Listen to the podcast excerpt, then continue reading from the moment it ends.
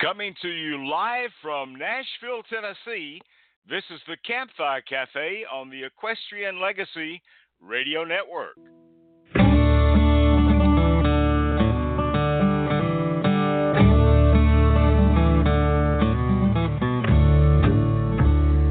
Dogfighting cows and that heeler won't listen. Lazy old horse tries to bluff you, he's pissing. Worn out bull hunting the brush. Cows are trying to string, but everyone's in a rush. And you're cowboy, just cowboy,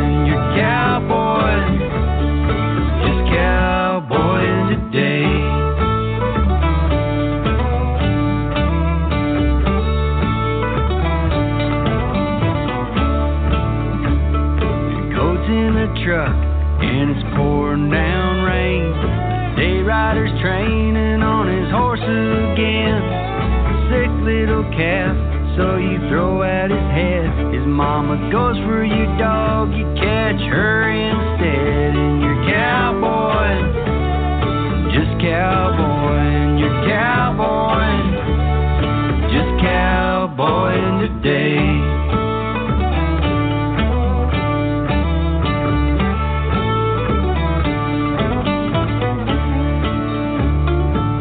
Tighten up for such sick. Instead of losing your mind, you just rear back and laugh. Some days are great, lots of romance. You wouldn't change a thing even if you had the chance. Cause you're cowboy, just cowboy, you're cowboy,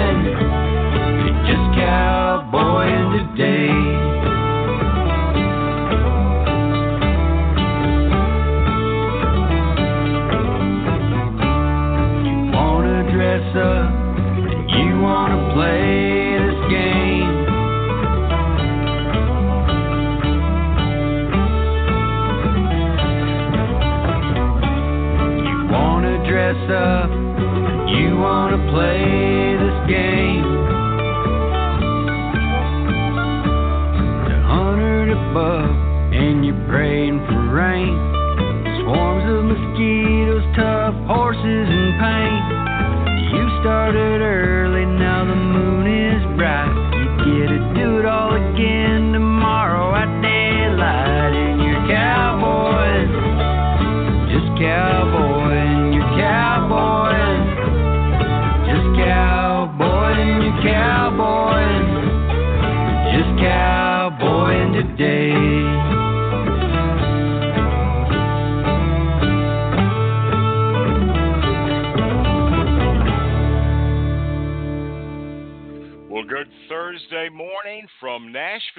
Tennessee. I'm your host, Gary Holt. And joining me in Albuquerque, New Mexico is our co host, Miss Bobbi Jean Bell. And to kick things off, that was our Canadian cowboy friend, Mr. Matt Robertson, with his song, Just Cowboying. How are you doing today, Bobbi? Hey, Gary, I'm doing great. How about you? Doing well. I'm I'm kind of sick of the rain here in Well, Tennessee. you've had a lot. You've had a We lot have of rain. We've had a lot of rain, and uh, last night, just to the south of me, there were tornadoes and severe thunderstorms. Oh, But we've had 70 degree temperatures, and now we're going to drop back down to, I think they said snow maybe on Saturday. So just hang on to your hat. It's going to change if you're in Oh, well. Tennessee. Wow. Wow. Yeah. Yeah. Well, it's just been it's just been uh, cool, uh, cool and blue skies here. We had a little snow, some little snow flurries yesterday. They got more snow in you know higher higher elevations, um, but we we just we just have blue sky. You know, it's Yeah. beautiful, but we we just have a lot of blue sky here in New Mexico. uh, I had some I had some friends uh, down in Ruidoso that had posted some photographs last night, and they had over a foot of snow, and at Ski Apache that had a whole lot more than that. But uh, yeah, but they yeah, get that yeah. they get that down at Ruidoso, so that's that's okay. Mhm. That is Mhm. okay. Hey, I want to wish a happy birthday to my oldest child, my daughter Missy. is having a birthday today, and I won't tell oh. you. I will not tell you which one because that would age me quite a bit. But That's uh, right. happy birthday, happy birthday to my daughter Missy.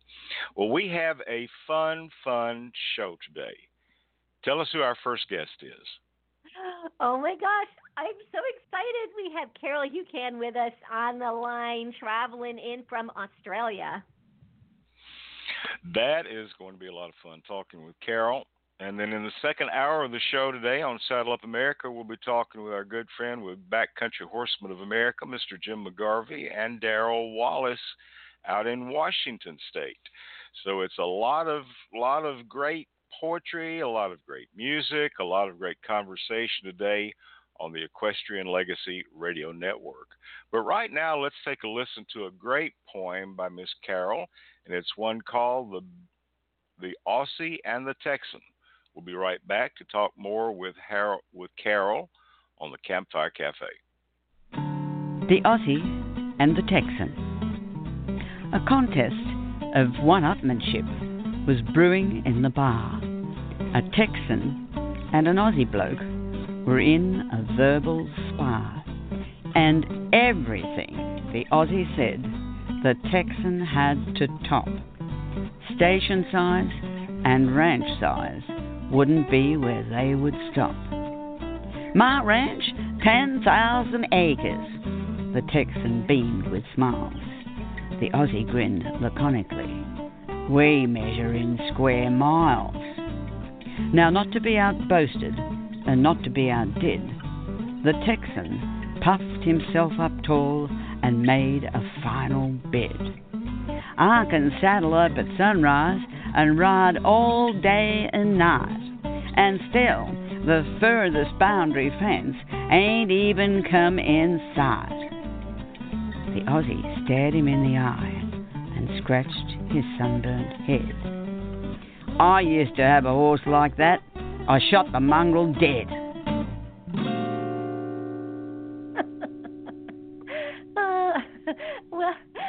Welcome back to Campfire Cafe on the Equestrian Legacy Radio Network. We just heard The Aussie and the Texan, an original poem written and presented by today's guest, Carol Heuchan, from her CD Both Sides.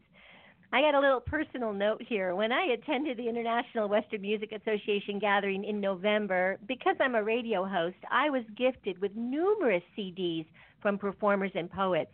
It is a great delight for me to get home and to play through each CD, often discovering new voices and talents. Such is the case with today's guest, Australian bush poet Carol Heuchan. I listened through her two CD set, Both Sides, several times and found myself laughing one minute and teary eyed the next. I'm embarrassed to admit I wasn't familiar with her work and went online to learn more. Oh my goodness, where have I been? She's been performing at major cowboy gatherings throughout the West for the past several years. There are scores of videos of her performing at these venues in our schools as well as in Australia. What a treasure she is. And Gary and I have been eagerly awaiting our time together today. Now, here's her official intro. And I actually lifted this off the Elko um, Poetry Gathering website. Carol Heuchan has lifted, lived on the land in rural Australia most of her life, previously on sheep and cattle property in the Man from Snowy River country, and now in the Hunter Valley of New South Wales. She trained horses, taught riding, and competed intensively. She is an international horse judge and commentator. Poetry kind of took over about 16 years ago after being Australian champion bush poet twice and winning hundreds of awards. The horses retired and poetry became became became, became Carol's full-time profession. She has published 5 books, 6 CDs and has been named Australian Bush Laureate a record number of times. Currently, Carol is on her 15th tour of the United States and Canada and brings a broad repertoire that goes from heart wrenching to utterly hilarious. Please welcome to Campfire Cafe, making her premiere appearance, a multi talented performer and award winning, winning the richest prize in po- poetry history, a Case JX 55 tractor valued at $34,000. Welcome, Carol Hugh Can. Welcome, Carol. oh, thanks so much, Bobbi Jean. It's so great to be with both of you. Hi, Gary. Hey, good to have you with us. Good to have you with us. Hey, I want to get something out of the way right off the bat. Sorry. I just missed that. What was that? I said I need to get something out of the way right off the bat. Okay. And and all of us around the world have seen the terrible fires that have taken place earlier this year in Australia. Yeah. So how are things now? Yeah, how are things now and, and were you affected any? Well, a guy that I know, a horseman, was killed, and that touched all of us, of course. But he wasn't Mm. the only one. It's been a terrible time for Australia. Now, I left a couple of weeks ago, and in my area, we had a reprieve as the rain came, thank goodness, but not in the most serious areas of de- devastation. And it's still very uh, touch and go in some areas, but mainly the, the effects that carry on after the the dreadful fires all over our state and Victoria as well. The, the effects are going to be felt for a long time. And can I just thank so many of the people around the world who have asked about us, who've sent their prayers and thoughts and, and their financial support, and the American firefighters and Canadians, all of all of you. Thank you so much. Well, our hearts go out to everyone that's been affected, and um, the loss of wildlife was it's just unimaginable. Uh, I think Yeah, we've all billion. Yeah, uh, you know that's hard to that's hard to wrap your head around. A billion animals lost, unbelievable. Well, that's wildlife plus, you know, about four and a half million sheep and two and a half million head of cattle, and you know, heaven knows what else. I, I don't think the count can ever be concisive. It, it's just been all around a terrible time. Well, our prayers uh, again go out to everyone that that has been affected, and I know that uh, financial support's probably still needed. So there are many, many, Yeah. many ways that you can contribute and and give to the relief that's that's much needed in Australia right now. You know, we're grateful for Thank you. all of our listeners in Australia, and uh, and our thoughts have been with you this whole time. So, but let's get to something more interesting. Uh, not well, more interesting, a little more light. more, a little bit lighter. Yes, yeah. So, so how how in the world did a, did a young lady from Australia get started with cowboy gatherings all across the United States? Well, not exactly young lady, I'll tell you that. But uh, it sort of happened because uh, before I came into the world of, of poetry, Australia used to have a competition called the Waltzing Matilda competition, sponsored by the airline Qantas. And Oh. my dear friend and mentor, Milton Taylor, who was an amazing writer and performer, won it six times, believe it or not. And the prize was to come across to Elko. Now, Wow. even when that competition finished, Milton recommended the powers that be at Elko, recommended me to them, and I was invited to perform, and it was just the most amazing time of my life. And I've been very fortunate that gatherings throughout the United States and Canada have invited me every year for the past um, 16 years. Wow, wow. Yeah. Well, that's pretty impressive to start out at El- Elko. That- Yeah, don't, I didn't start in the People- wading pool, straight to the deep end. you did. I've talked to some people that that uh, have been on the list for a long time to get on at Elko, so that's that's pretty impressive, pretty cool. yeah. Thanks. But Yeah. uh, yeah, And you were just and, and as. I was just gonna say, Sorry? and you were you were just there, yeah. Oh yeah, I've just come from from there, and what a week it was. It's it's just the most amazing atmosphere. It's like a a big family reunion party where we a family that all love each other. Yeah, oh, yeah. yeah. A Well, functional it's so- family. so so cool. Yeah, a functional family is right, but uh, but it's so cool. This year they they did a special tribute for Don Don Edwards, our good friend, And uh, yes, that Yes. had to be something special. and and some amazing people were there to perform songs to to honor him. well, he was a pretty cool guy. That was yeah. Pretty cool guy. So you're on you're on the way to, or actually I think you are have actually arrived at the Cochise Poetry Gathering now, haven't you? I certainly am. It's it virtually starts today. I'm here in uh, Sierra Vista, and tonight I perform at Big Nose Kate's Saloon in Tombstone. Wow, Oh. super place. Oh, that's such a that's such a cool place. Oh, how fun! Oh, yeah, gosh. Right. So well known, so well known.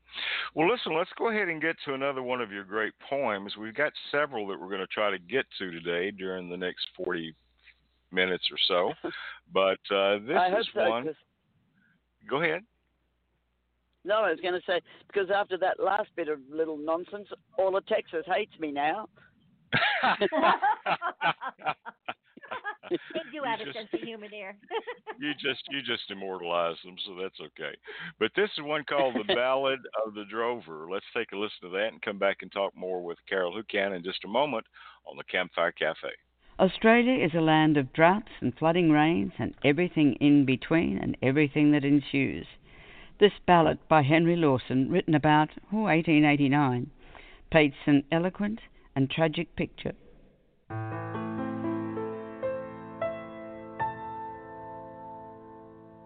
The Ballad of the Drover by Henry Lawson. Across the stony ridges, across the rolling plain, young Harry Dale, the drover, comes riding home again. And well his stock horse bears him, and light of heart is he. And stoutly his old pack horse is trotting by his knee. Up Queensland way with cattle, he's travelled regions vast, and many months have vanished since home folks saw him last. He hums a song of someone he hopes to marry soon, and hobble chains and campware keep jingling to the tune. Beyond the hazy dado, against the lower skies, and yon blue line of ranges, the station homestead lies, and thitherward the drover jogs through the lazy noon, while hobble chains and campware are jingling to a tune. An hour has filled the heavens with storm clouds inky black. At times the lightning trickles around the drover's track. But Harry pushes onwards, his horse's strength he tries, in hope to reach the river before the flood shall rise. The thunder, pealing o'er him, goes rumbling o'er the plain, and sweet on thirsty pastures beats fast the splashing rain, and every creek and gully sends forth its tribute flood, till the river runs a banker, all stained with yellow mud. Now Harry speaks to Rover, the best dog on the plains, and to his hardy horses, and strokes their shaggy manes. We've breasted bigger rivers when the floods were at their height, nor shall this gutter stop us from getting home tonight. The thunder growls a warning, the ghastly lightnings gleam. The drover turns his horses to swim the fatal stream. But oh, the flood runs stronger than e'er it ran before. The saddle horse is failing, and only halfway o'er. When flashes next the lightning, the flood's grey breast is blank, and a cattle dog and pack horse are struggling up the bank. In the lonely homestead, the girl shall wait in vain. He'll never pass the stations in charge of stock again.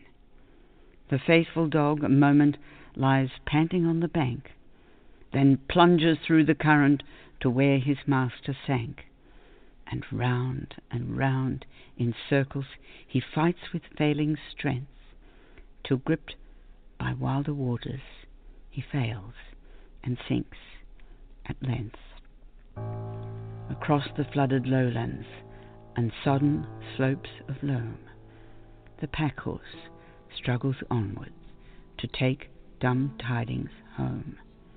And mud stained wet and weary, he goes by rock and tree, while hobble chains and tinware are sounding eerily.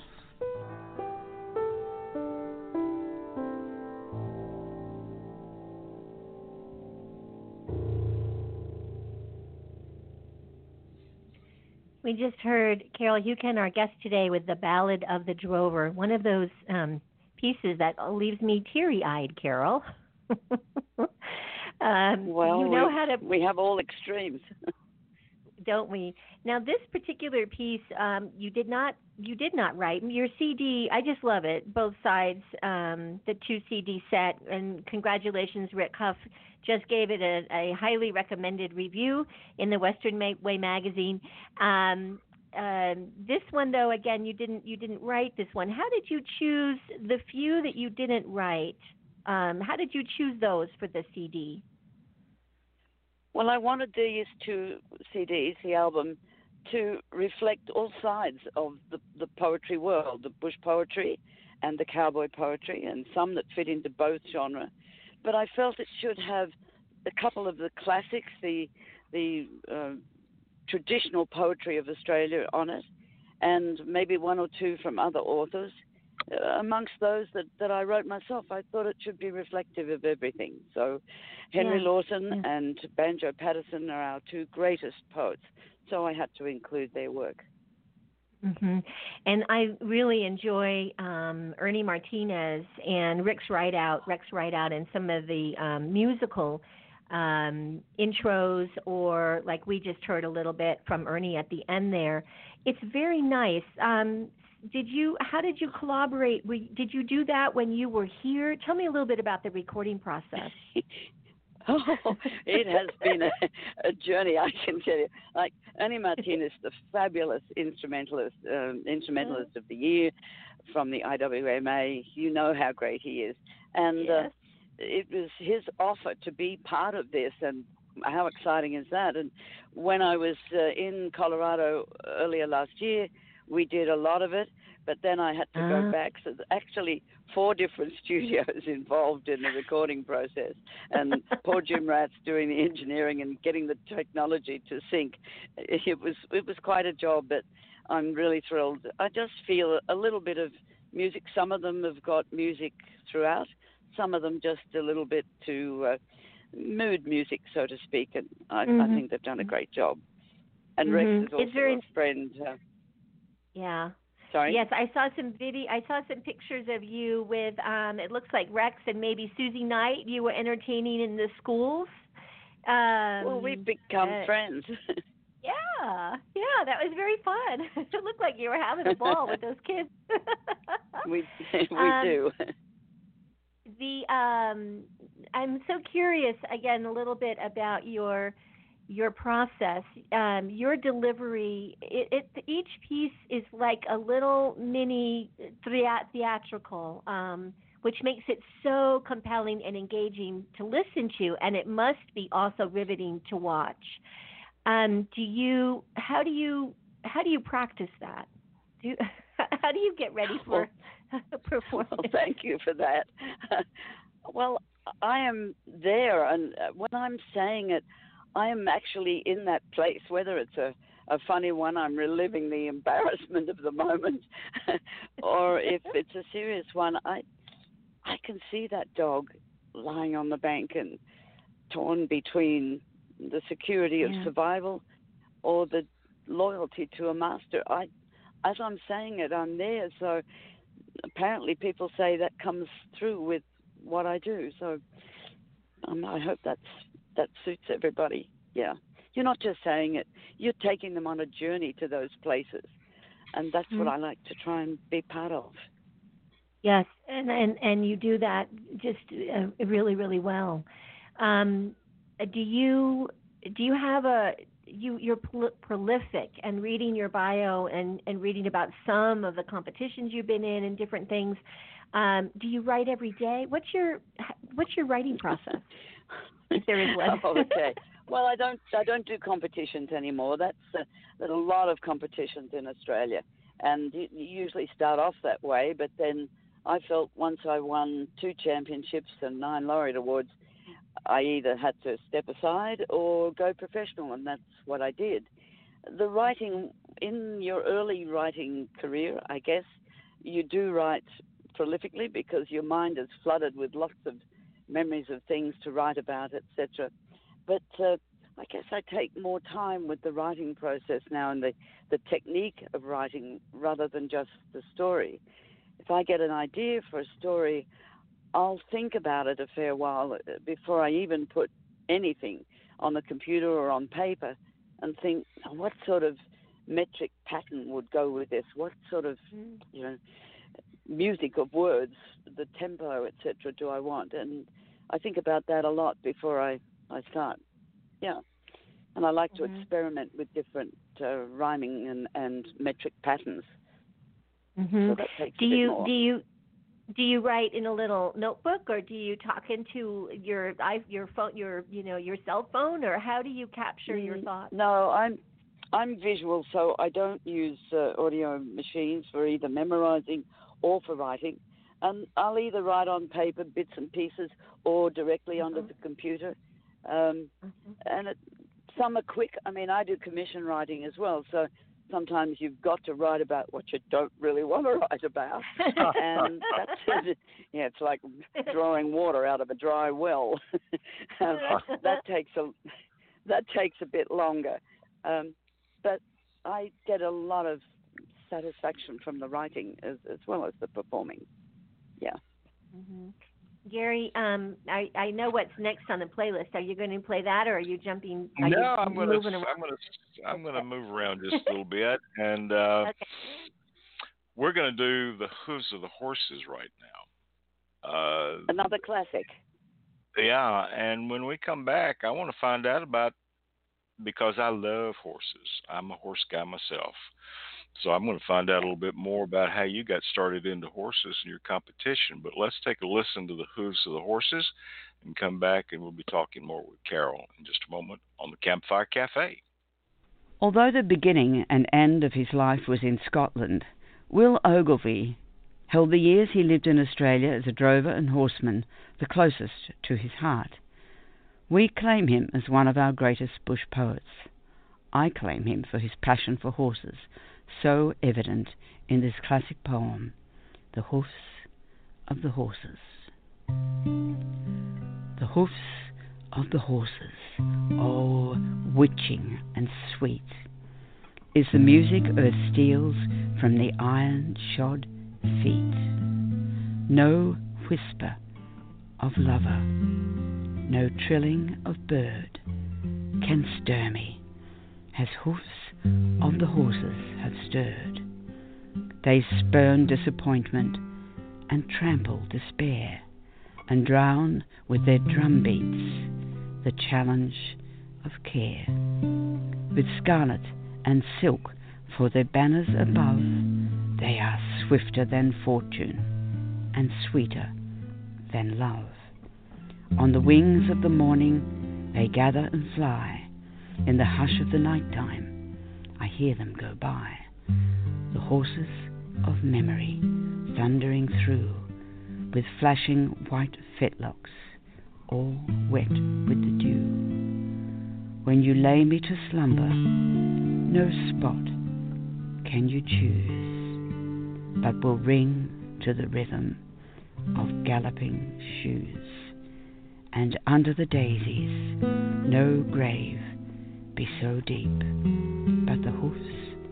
of the horses shall sound in my sleep.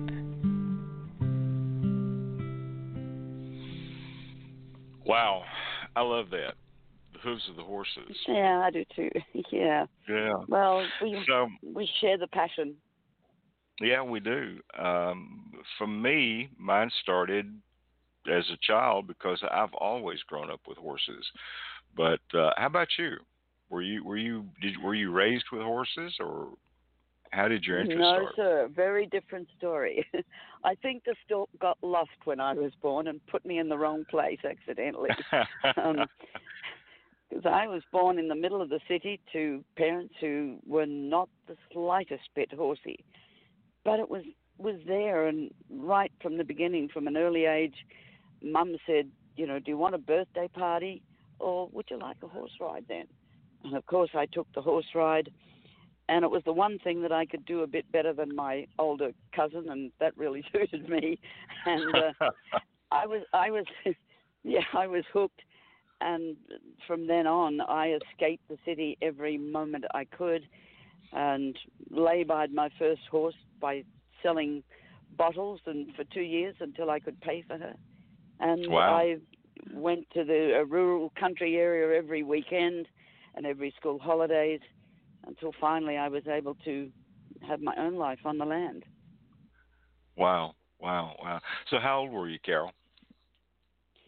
Well, I was I was nine when I first started staying at Dude Ranch horses, uh, Dude Ranch places on my own to be with horses, and I was 15 when I first put a deposit on my my own horse, and um, yeah, that that meant a lot to me to, to finally have my own. And funny thing, Gary, many years later, uh, we had a reunion of that uh, place where I started, and 50 of us were there, and, and of the 50 that were passionate about horses as kids.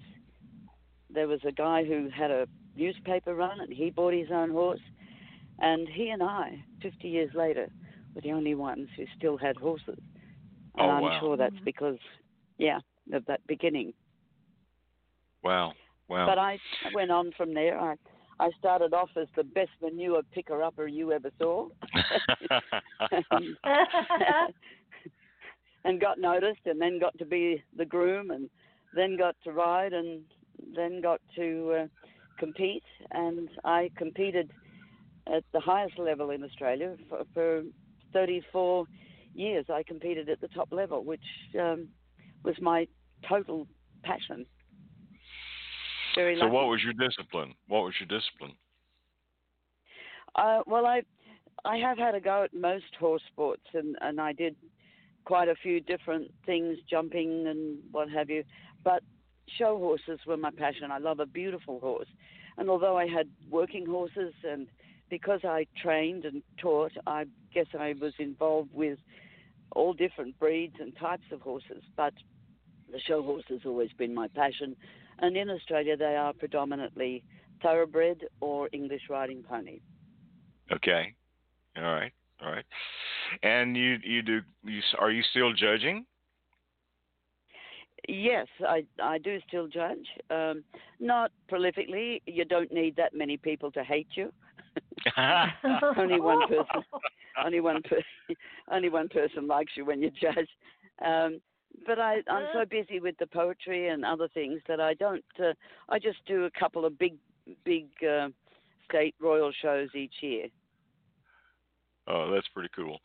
Well, I, I I didn't know that people hated judges in Australia like they do in the United States, but I guess it's universal, isn't it? well, Uh, they smile sweetly through their gritted teeth. Uh, gosh. Well, I have to. I have to. One of the poems that's on the CD uh, is one, uh, one that we are all familiar with, if not from the poetry, from the movie. And uh, Oh. how did you select the man from Snowy River to be on this? Well, I lived there, so that's very close to my heart. And Banjo Paterson, who wrote it, is my hero. He was a wonderful horseman, steeplechase rider. He looked, he was the remount, in charge of the remounts during the war, and he fought desperately for our, to save a lot of our horses, unsuccessfully, unfortunately. But he was a voice in the wilderness who stood up for the horses that went through so much in the Boer War and the First World War. So he was also a journalist, and therefore we have words in common as well as horses in common. But having ridden those mountains, chased stock up there, of course, it's very close to my heart. And Kirk Douglas just died at 103.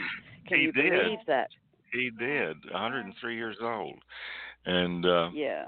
he he was so good in his dual roles in, in that movie. Do you know the Can I tell you a little trivia about that? Yeah, please. Well, he so wanted to be in that movie that he flew himself over to audition. And he was in the room with all the other hopefuls when the casting director came out and said to them all, Are there any of you who can actually recite that poem?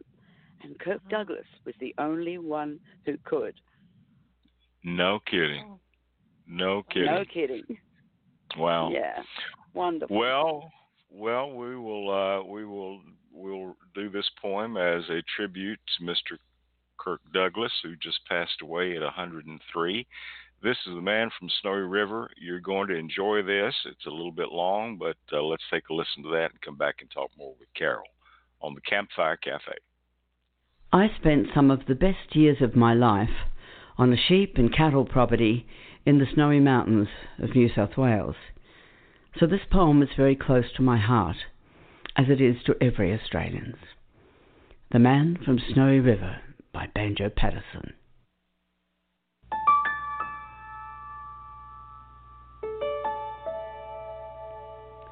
There was movement at the station, for the word had passed around that the colt from Old Regret had got away and had joined the Wild Bush horses.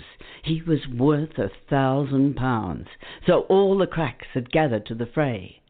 All the tried and noted riders from the stations near and far had mustered at the homestead overnight.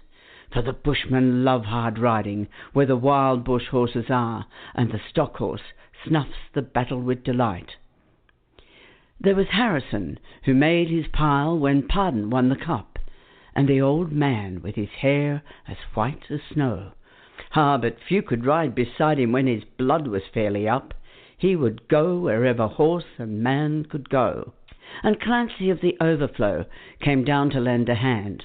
No better horseman ever held the reins, for never horse could throw him while the saddle girths would stand. He learnt to ride while droving on the plains and one was there, a stripling, on a small and weedy beast. It was something like a racehorse, undersized, with a touch of Timor pony, three parts thoroughbred at least, and such as are by mountain horsemen prized. He was hard and tough and wiry, just the sort that won't say die. There was courage in his quick, impatient tread, and he bore the badge of gameness in his bright and fiery eye, and the proud and lofty carriage of his head. But still, so small and weedy, one would doubt his power to stay, and the old man said, Bah, that horse'll never do for a long and tiring gallop, lad. You better stay away. Those hills are far too steep for such as you. So he waited, sad and wistful. Only Clancy stood his friend. Oh, I think we ought to let him come, he said. I'll warrant he'll be with us when he's wanted at the end, for both his horse and he are mountain bred. He hails from Snowy River, up by Kosciuszko's side, where the hills are twice as steep and twice as rough, and where a horse's hoofs strike firelight on the flintstones every stride, and the man that holds his own is good enough and the Snowy River riders on the mountains make their home, where the river runs those giant hills between. I've seen full many horsemen since I first commenced to roam, but never yet such horsemen have I seen. So he went, and they found the horses by the big mimosa clump, and raced away towards the mountain's brow and the old man gave his orders. Boys, go at them from the jump. No use to try for fancy riding now. And Clancy, you must wheel them. Try and wheel them to the right. Ride boldly, lad, and never fear the spills, for never yet was rider that could keep the mob in sight once they gain the shelter of those hills. So Clancy rode to wheel them. He was racing on the wing, where the best and boldest riders take their place. And he raced his stock horse past them, and he made the rangers ring with his stock whip as he met them face to face.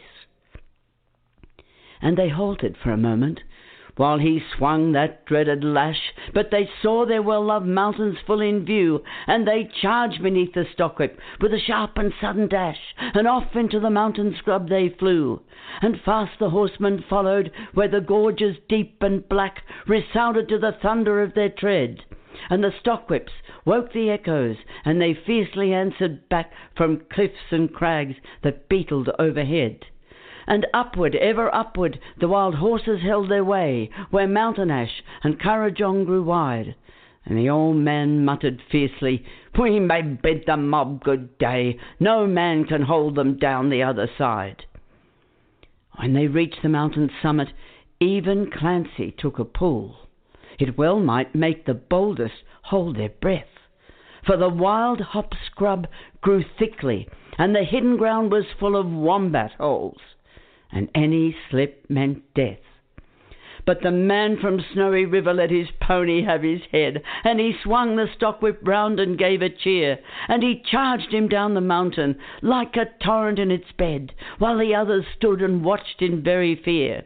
And he sent the flintstones flying, but the pony kept his feet, he cleared the fallen timber in his stride, and the man from Snowy River never shifted in his seat. It was grand to see that mountain horseman ride.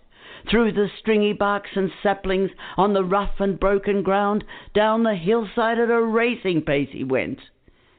And he never drew the bridle till he landed, safe and sound, at the bottom of that terrible descent. He was right among the horses as they climbed the further hill, and the watchers on the hillside standing mute saw him ply the stockwhip fiercely. He was right among them still as he raced across the clearing in pursuit. And then they lost him for a moment, where two mountain gullies met in the ranges. But a final glimpse reveals, on a dim and distant hillside, the wild horses racing yet with the man from Snowy River at their heels, and he ran them single handed till their sides were white with foam. He followed like a bloodhound on their track, till they halted, cowed and beaten, and he turned their heads for home, and alone and unassisted brought them back but his hardy mountain pony, he could scarcely raise a trot. He was blood from hip to shoulder with the spur. But his pluck was still undaunted, and his courage fiery hot, for never yet was mountain horse a cur. And down by Kosciuszko, where the pine-clad ridges raise their torn and rugged battlements on high, where the air is clear as crystal, and the white stars fairly blaze at midnight in a cold and frosty sky. And down around the overflow the reed beds sweep and sway to the breezes, and the rolling plains are wide. The man from Snowy River is a household word today, and the stockmen tell the story of his ride. Oh, wow. That was The Man from Snowy River and originally written by A.B. or Banjo Paterson from 1895. And we've just been privileged to hear Carol Heuchan, our guest today, present that. What a what an amazing piece of poetry that is. we can just see it it's so inspiring. clearly, can't we? Yeah.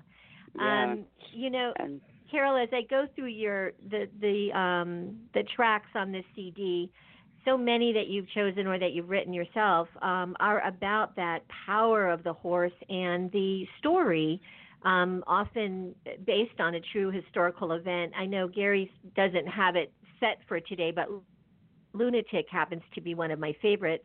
Um, you find inspiration in these um, really important stories of of of rider and horse and sacrifice. Um, yeah, they're and everybody astounding. always remembers the the man, but I can't help it. I I give tribute to the horse that that lunatic. What he did to save that township, that horse went through Yeah. in in dreadful conditions and swimming those rivers, and it's a true story. So I felt he he deserves a bit of credit as well. Yeah, Wow. yeah, I think that's so true. I, you know, I often wonder about Paul Revere's horse, but we never really hear about him. I wasn't there. I can't. I can't write about it. um, I do. I know that you're uh, that you are there in Sierra Vista for this weekend's um, Cochise Poetry and Music Gathering, and they have a very cute, cool tagline for this year. Um, the cowboy, the cowboy is cool, something like that is the tagline. It, Did it's they cool to be a encourage- cowboy. That's it. Yes. Did they encourage um, performers to come up with something to go along with that tagline? Well, I'm certainly going to go on stage with my sunglasses and suntan cream. Will that do?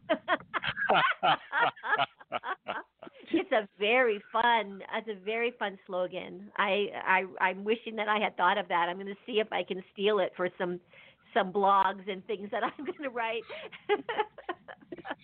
Well, well, when I was Yeah. here last time, it was their 25th anniversary, which was silver, and so they themed it on the reel, as in R E E L, the the movie Cowboys and the you know the the serials and things. So so that was Yeah, fun. We silver. we all Yes, uh, a lot of us had a go at writing about those famous Cowboys of the silver screen.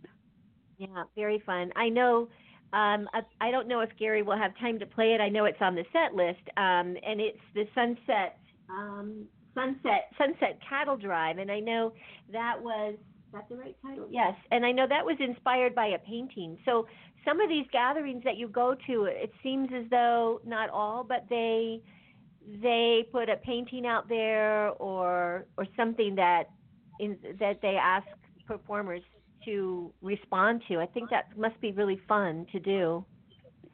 Yeah, it is, and it uh, sometimes instead of just writing what you know, to to write what you asked about is it can be very inspirational. And I, and I wrote that Sunset Cattle Drive from two points of view, from that beautiful landscape being looked upon by someone in a factory assembly line, and just what his reaction would be.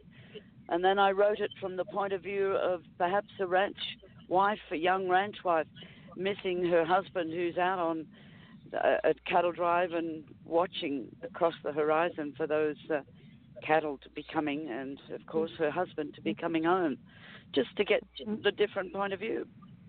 Yeah, it's a wonderful piece. Gary, what what do you have queued up? Are we doing no no point next? I think I think uh, that I'm going to go ahead and do Sunset Cattle Drive. As a matter of Oh, fact, since okay. we just talked about you that, set it up for us, so she set it up. So let's take a listen to Sunset Exactly. Cattle Drive and come back in a minute on the Campfire Cafe. The advertising poster for one of the cowboy gatherings I had been booked to attend was a beautiful rural oil painting by Ed Mell entitled Sunset Cattle Drive. Selected performers for the gathering were asked to write a song or poem inspired by the painting. I could not help but imagine a factory worker's reaction to such a magnificent landscape. What a picture you have painted with your brushes, Mr. Mell. Such a scene of rural splendour in the vision that you tender. Such emotion you're evoking as you weave your magic spell. Did the western landscape lure you to its bosom, Mr. Mell? Did your heartstrings feel the touches, so you left the city's clutches, while we mortals die by inches in the grind of urban hell? Do you know what we are seeing in our narrow little world as we toil by clock and whistle, ever facing feared dismissal? Not for us the velvet vision of the sunlit plains unfurled. All we see is fire and furnace. All we smell is smoke and sweat. All around us cogs are turning as the midnight oil is burning on the factory floor of futile, fueled by ever mounting death. Every face a bland indifference, and no different from the rest, an assembly line of weary, uninspired and dull and dreary for we've never seen a sunset shade the vista of the west. All we hear is the cacophony of machination's grind, every galling, grating, gnashing, every hiss and clang of crashing, drives imagined rangeland stillness from the chasms of the mind. So keep painting, Mr. Melser. You are held in high esteem, for the images you capture touch the soul with rhyme and rapture, and fulfill the West connection that for me was once a dream. And the same painting, Sunset Cattle Drive, from a woman's point of view. As the sun is slowly sinking through the shadows left behind, I imagine I can see him bringing cattle, but I find that it's merely wishful thinking as the memories tease my mind. Through the months of weary waiting, as the wrinkles etch my brow, and I rankle at the knowledge that he'd rather chase a cow than be here, right here beside me, where I need him, here and now. Need his warm, strong arms around me, need to hold him to my breast, need to find my fears unfounded and my worries put to rest. Know at last he's come home safely from his ramblings in the west. I'm afraid out here and lonely, and I miss him every day. And I hope that I can make it, but it's tough here, and I pray that the nearest woman's face was not a hundred miles away. See, a new life stirs within me, perhaps the long awaited son. He's the promise of the future and a dynasty begun. And the life that we'll be living's not a life to shirk or shun. So I smile and put my hand here, and I whisper, soft and low, He'll be home soon, little darling. Everything will be just so. Daddy's out there working cattle, where the best of cowboys go. Then a glimpse again of longhorns in the sunset on the rise, and I'm torn twixt doubt and longing as the visions tantalize, and I peer at purple shadows and can scarce believe my eyes. Oh, please let that be him coming. Has he heard my fervent plea? I will stop all this complaining if that's him I really see. Little child, forget my fretting. This is how it's meant to be. He's a cowboy now a rancher, like his father was before, and the land is what he lives for. It is in his very core. Nothing's ever going to change that. It's his life for evermore. And if I truly love him, I must make it my life too. I'll get used to being lonely. I'll get used to making do. We will work at this together, and I know we'll see it through for the battle's worth the winning. He and I are really one. He will keep on driving cattle till the cattle drives are done, and I will still be waiting at the setting of the sun.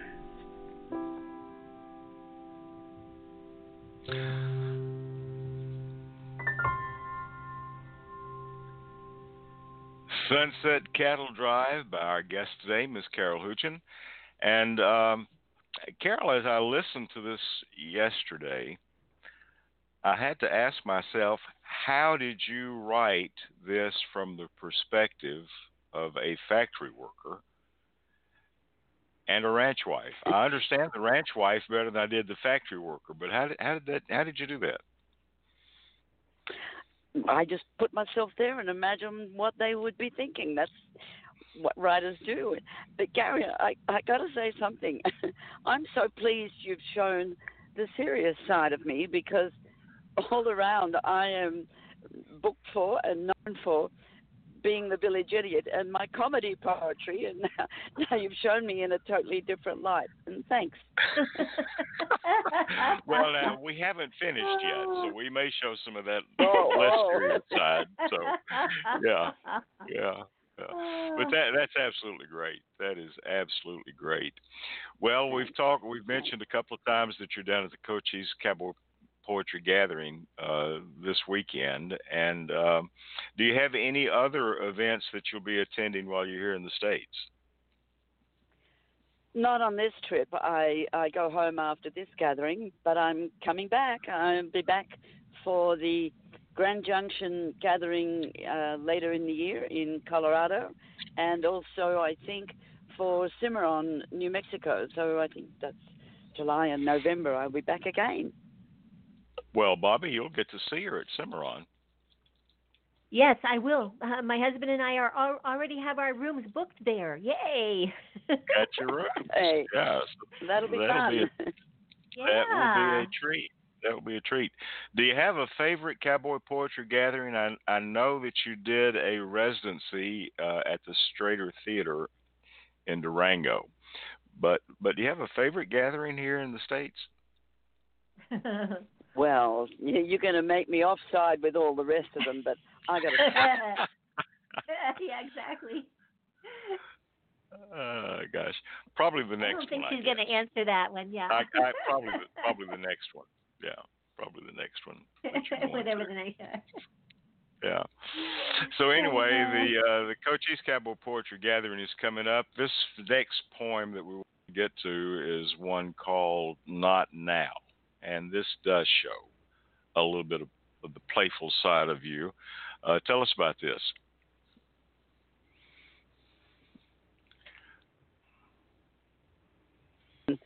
Because I I remember going to the movies as a kid and all those heroes, you know, Roy Rogers and Hopalong Cassidy, and they were magic times to me, and and I that's I guess that's part of what tingled my fascination with everything here in the states. So thanks to all those Maudie Murphys and Randolph Scotts and all of those guys, they did it for me All right, well let's and take a ruined listen. my love life. and ruined your love life. Yeah. Well, let's They take a listen it. to that now. And uh, you know, we don't often talk about Audie Murphy and Randolph Scott when we're talking about some of our favorite westerns here, but uh, they actually are a couple of my favorites as well. So. But um, but anyway, let's listen to Not Now, and we'll come back and talk more with Carol in just a moment. Dead Horse Point in Moab, Utah, is a mesa which, because of its narrow neck and vertical cliffs on three sides, was once used as a natural corral for trapping wild mustangs. Bones of many horses have been found there, and modern technology indicates that these horses died of exposure, thirst, with the Colorado River in plain sight, 2,000 feet below them. Why? I had to see the place for myself. Despite the difficulty in actually locating it, the haunting vibes drew me there to find it and write my own story. No point. Some dapples of sun touched the dapples of dun on the croup of the mare in the lead, and resisting the need for the sweet morning feed, she lifted her head to take heed. Not a trace on the wind. She began to rescind, but her senses were tested in time. The instinct for fleeing was urging her being. Adrenaline started to climb. It had happened before, and she couldn't ignore what her well tested senses were saying. So she coiled to take flight, and with all of her might from the depths of her soul came a neighing. Yes, it happened before on the Red Canyon floor, when the Fremont tribe chased them to water. The aim to confuse them, in depths to diffuse them, a melee that ended in slaughter. Their patriarch lost was the terrible cost for the freedom the rest of them gained. So the mare filled the need, taking over the lead, with a wariness deeply ingrained. Then the second time round they had been run aground when the Navajo came from the plains. With the stealth of a lion and will made of iron, success was reward for their pains. With a blood curdling yell they had chased them to hill, till beaten and trapped they stood heaving. With strange sounding voices the red men made choices, and those that remained watched them leaving. So she scented the breeze, seeking cause for unease, wary vigilance ever her guide. She tasted the fear, and she struggled to hear, and she nuzzled the foal at her side. For no rhyme or reason, her colt from last season had strayed to the edge of the herd. But her nicker of warning was lost in the dawning. The youngster grazed on, undeterred. Oh, the canyon exploded, the terror unloaded. Through mesquite and sage they came barging, a hollering and hooting, their pistols were shooting, the devil incarnate came charging. The mustangs sprang forth, all as one to the north. They took off like a shot from a gun. The herd was hard driven, no quarter was given, a race for survival to run. How they zigged and they zagged, and the weaker ones lagged but never a one acquiesced. With pluck and with daring, with nostrils full flaring, they galloped as wild things possessed. Small fragments of loam clung to sides white with foam, and the whites of their eyes blazed with fear. How they stretched and they strained, not an inch lost or gained, and ever the horseman drew near. Then a young filly foal put her foot in a hole, and a delicate fetlock was shattered. So over they stepped, in their stride each one leapt, where her body lay broken and battered. The dam fairly faltered. Her course never altered, the weight of them all on her shoulders. The trail unsuspected, by riders directed, they squeezed between cliff sides and boulders. Then a spine chilling stillness, a gut wrenching illness, as heaving, spent bodies sought breath. From a mad scrambled bolt, they had skidded to halt, just inches from freedom or death. Behind at the gap, men were closing the trap, and branches now blocked the retreat. Horsemen turned to the quarry, now sated and sorry. Elation became bitter sweet. They cursed and they sneered through the dust as they peered at the pitiful sight there before them. Just colts small and weedy, old mares, worn and needy, gaunt frames, haunted eyes to implore them, the parched bodies thirsting, rib cages bursting, each sinew and muscle was aching. Aware of their plight, they stood wide eyed with fright, their gaskins and quarters were shaking. The old mare called in vain, called again and again for the foal she had had to forego and she paced on the edge of the crumbling ledge and fell two thousand feet down below. With his pride sorely hurt, one man spat in the dirt as he turned away, sour and defeated. Perhaps it was spite, but it sure wasn't right. They just closed up the gap and retreated. Dead Horse Point is renowned as the place where was found the bones of a small band of horses. Mankind's callousness why they were left there to die, tortured slowly by nature's brute forces.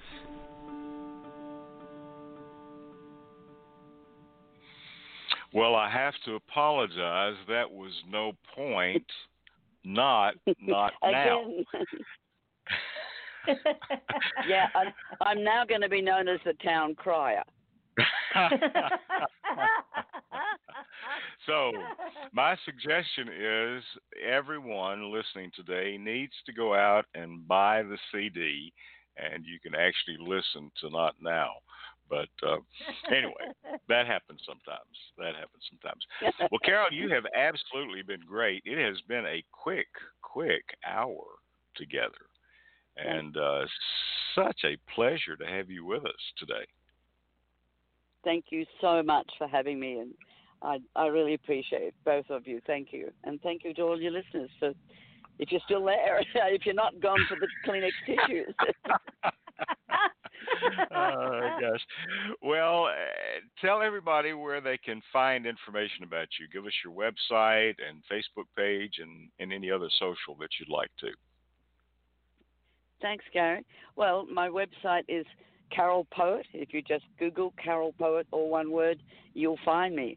And I do have, uh, if you email me, I do have a contact in the States that has uh, the CDs, so I you don't have to pay a million dollars to send them from Australia. oh, gosh. So when will you be heading back home? Um, Sunday, yes, this Sunday. Only a few days left, uh, but it's going to be a fun fact, a fun-filled few days because I'm here at the uh, at the gathering. So what more can I ask? All right, What we'll get out lineup. and see her. What a Get out there and see. Gosh, a great bunch of folks out there. That's right, Bobbi. what a lineup. Great bunch What of a folks. lineup. So I tell everybody that uh, folks that are in Australia listening to the show live today uh, actually are listening on Friday, aren't they?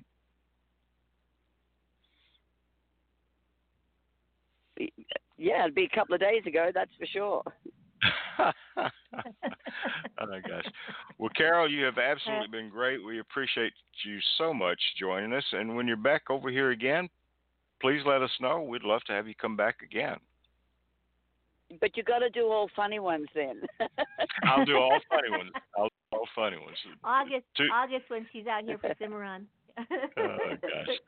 Well, listen, thank you so much. We've been talking with Carol Heuchan today on the Campfire Cafe, and we're going to close this out. Now, if this is what it's supposed to be, this one is kind of cute. This does show the funny side. Uh, Carol, this is one called Pleasing. And uh, we'll be back in just a moment with Bobbi Bell on the Campfire Cafe.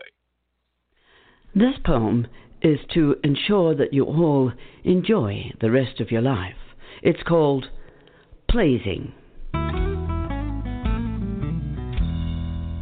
Fellas, if you want to please a female, it's a daunting thing to do, so you'd better listen carefully to what I'm telling you.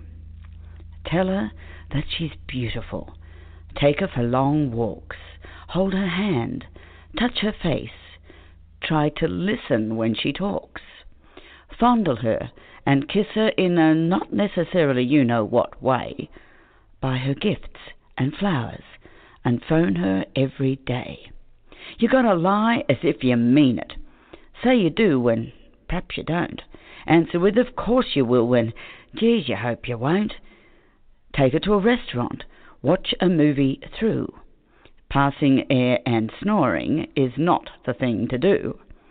Remember every birthday and anniversaries too, and always, always notice when she's wearing something new. Now, you ladies and you lasses, it's your turn to listen here. If you want to please a fella, turn up naked and bring beer. oh.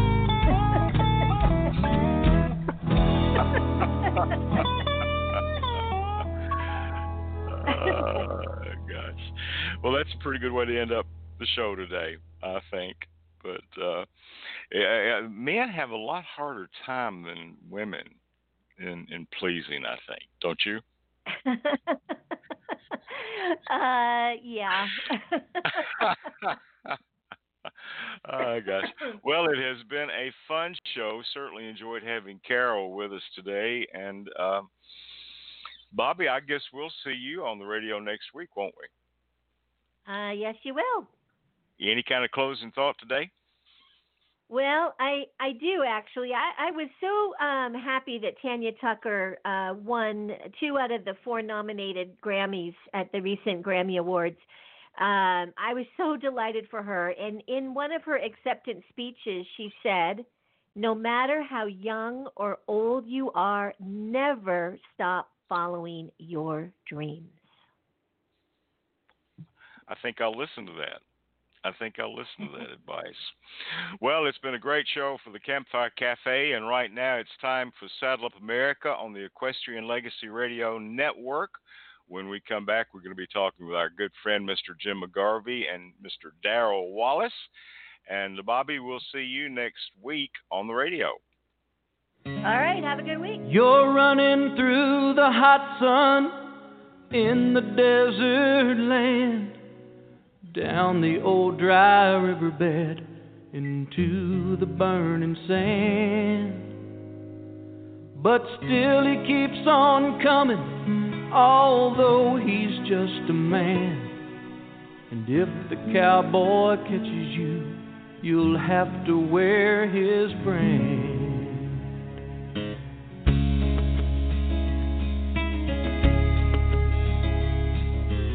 Once your kind was many, but now you're oh too few.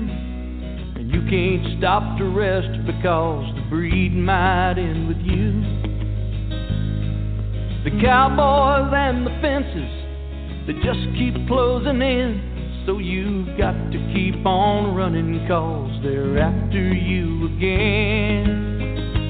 Silver spur, keep on running, keep on running like the wind. The hot sun and the desert seem to be your only friends.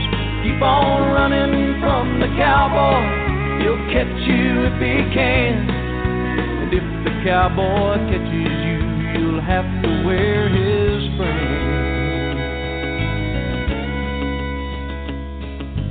Some call you an outlaw, some say renegade, but I know of just one reason for the legend that you gained. Many men have tried to catch you, but you're still running free. And their hearts are filled with envy because they can never be. Silver spur, keep on running, keep on running like the wind. Oh, the hot sun and the desert seem to be your only friends. Keep on running from the cowboy, he'll catch you if he can. And if the cowboy catches you, you'll have to wear his brand.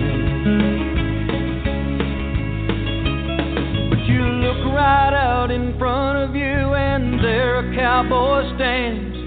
Another one right behind you has a firebrand in his hand. And as the ropes go around you, fight as best you can. And hunger for your freedom as they burn you with the brand. Silver spur, no more running, no more running like the wind. Seems no matter where you go, the fences close you in. But your freedom you remember, just like a long lost friend. Just won't be happy till you're free to run again. Silver spur, you'll go running, you'll go running like the wind. Out across the desert in the hot sun once again. Though he left his mark upon you, the cowboy didn't win. And you'll celebrate your freedom as you run into the wind. Yes, you'll celebrate your freedom as you run into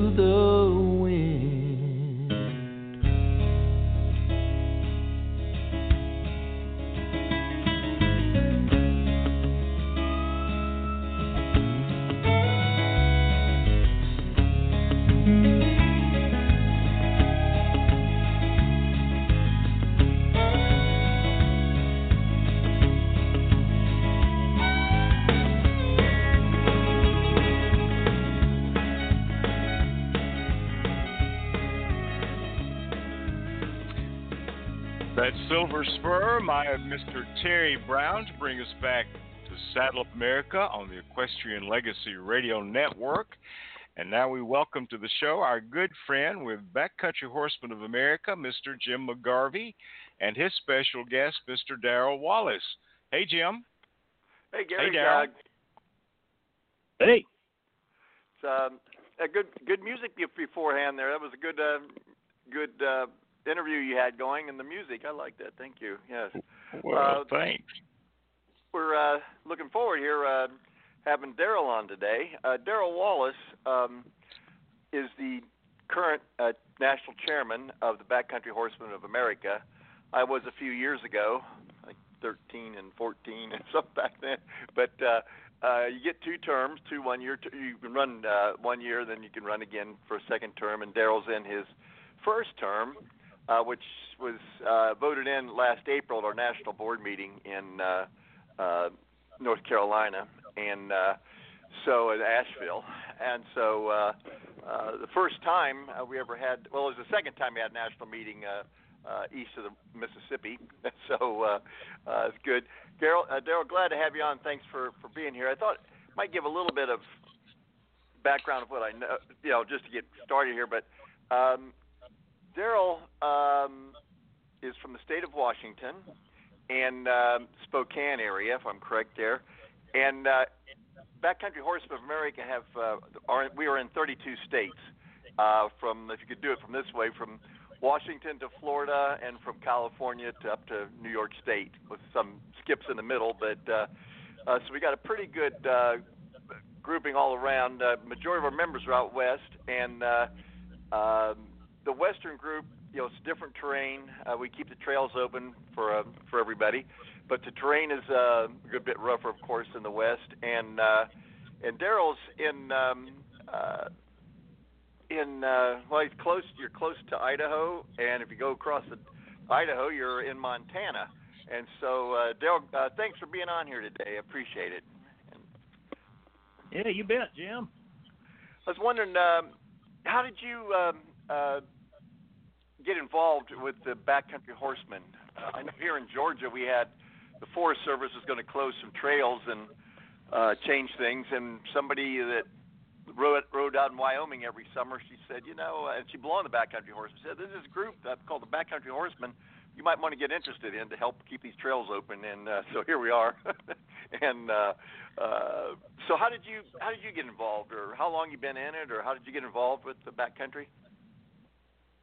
Well, Jim, back in the mid '90s, um, I was uh, it was living just south of Olympia, Washington, and uh, had just moved to that area. Had trained a couple of foals and was taking them out riding on the trails, and I didn't really know the trails, and I started running into some people who who were real friendly and asked me who I was, what I was doing, and if I'd like to ask if I'd like to uh, you know follow them and learn some of the trails. And I said, heck yes.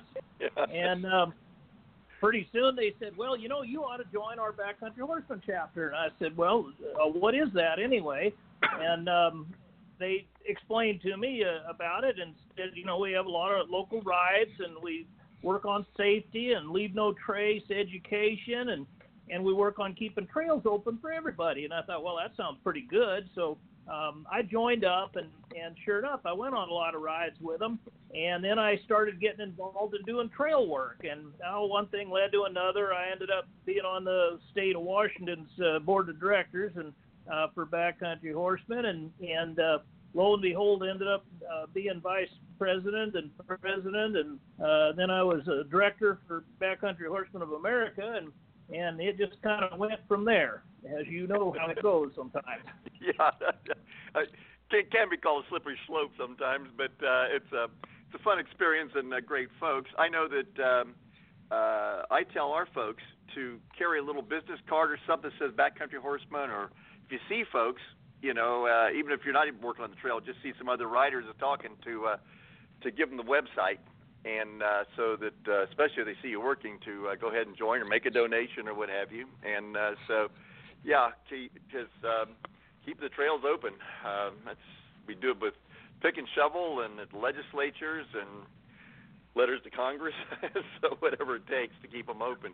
But um, what, what uh, t- I know you've got a pretty good number of chapters uh, uh, in Washington State, one of the bigger numbers. Uh, what what are the BCH chapters around your area and, and, and the whole state? You know, I mean, is how does that work, or how many you got? well, yeah, uh, we've got 32 chapters across the state of Washington. Um, wow. And um, three, yeah. three of them are right here in kind of the eastern Washington, Spokane general area. Um, and uh, so you know, since I've moved over here to Northeast Washington, I've been involved in just one. But uh, uh, these chapters all, you know, they they go back a long time. Washington was one of the original four states that um, signed a, a constitution and, and got together back in the late 70s. And um, so, you know, it, it did start in the West, of course, in Montana, and, and then the other three states joined on. That was Idaho, Washington, and California. And, uh, you know, it has grown, as you explained, uh, tremendously since that time. Just the last few years, we've added a great number of states um, east of the Mississippi, and finding that you know our mission resonates with people all across this country. You know, everyone wants to keep these trails open for use, but um, there's a couple of different types of challenges. One is you know basically Mother Nature. Trees fall down and block trails, and horses are not good at climbing over trees. uh, when they get up about so high. So uh, we do trail maintenance, a great deal of it, but um, we also need to work with the public. Uh, sometimes they have misconceptions about horses, and we try to educate them on that. And then, of course, we we also do a lot of advocacy work, as you mentioned, with state legislatures, with uh, public land managers, sometimes with Congress. Um, you know, very anybody that has some influence or control over public lands, why we're trying to work with them, and uh, we sometimes work with private landowners too to to help Mhm. them protect their lands.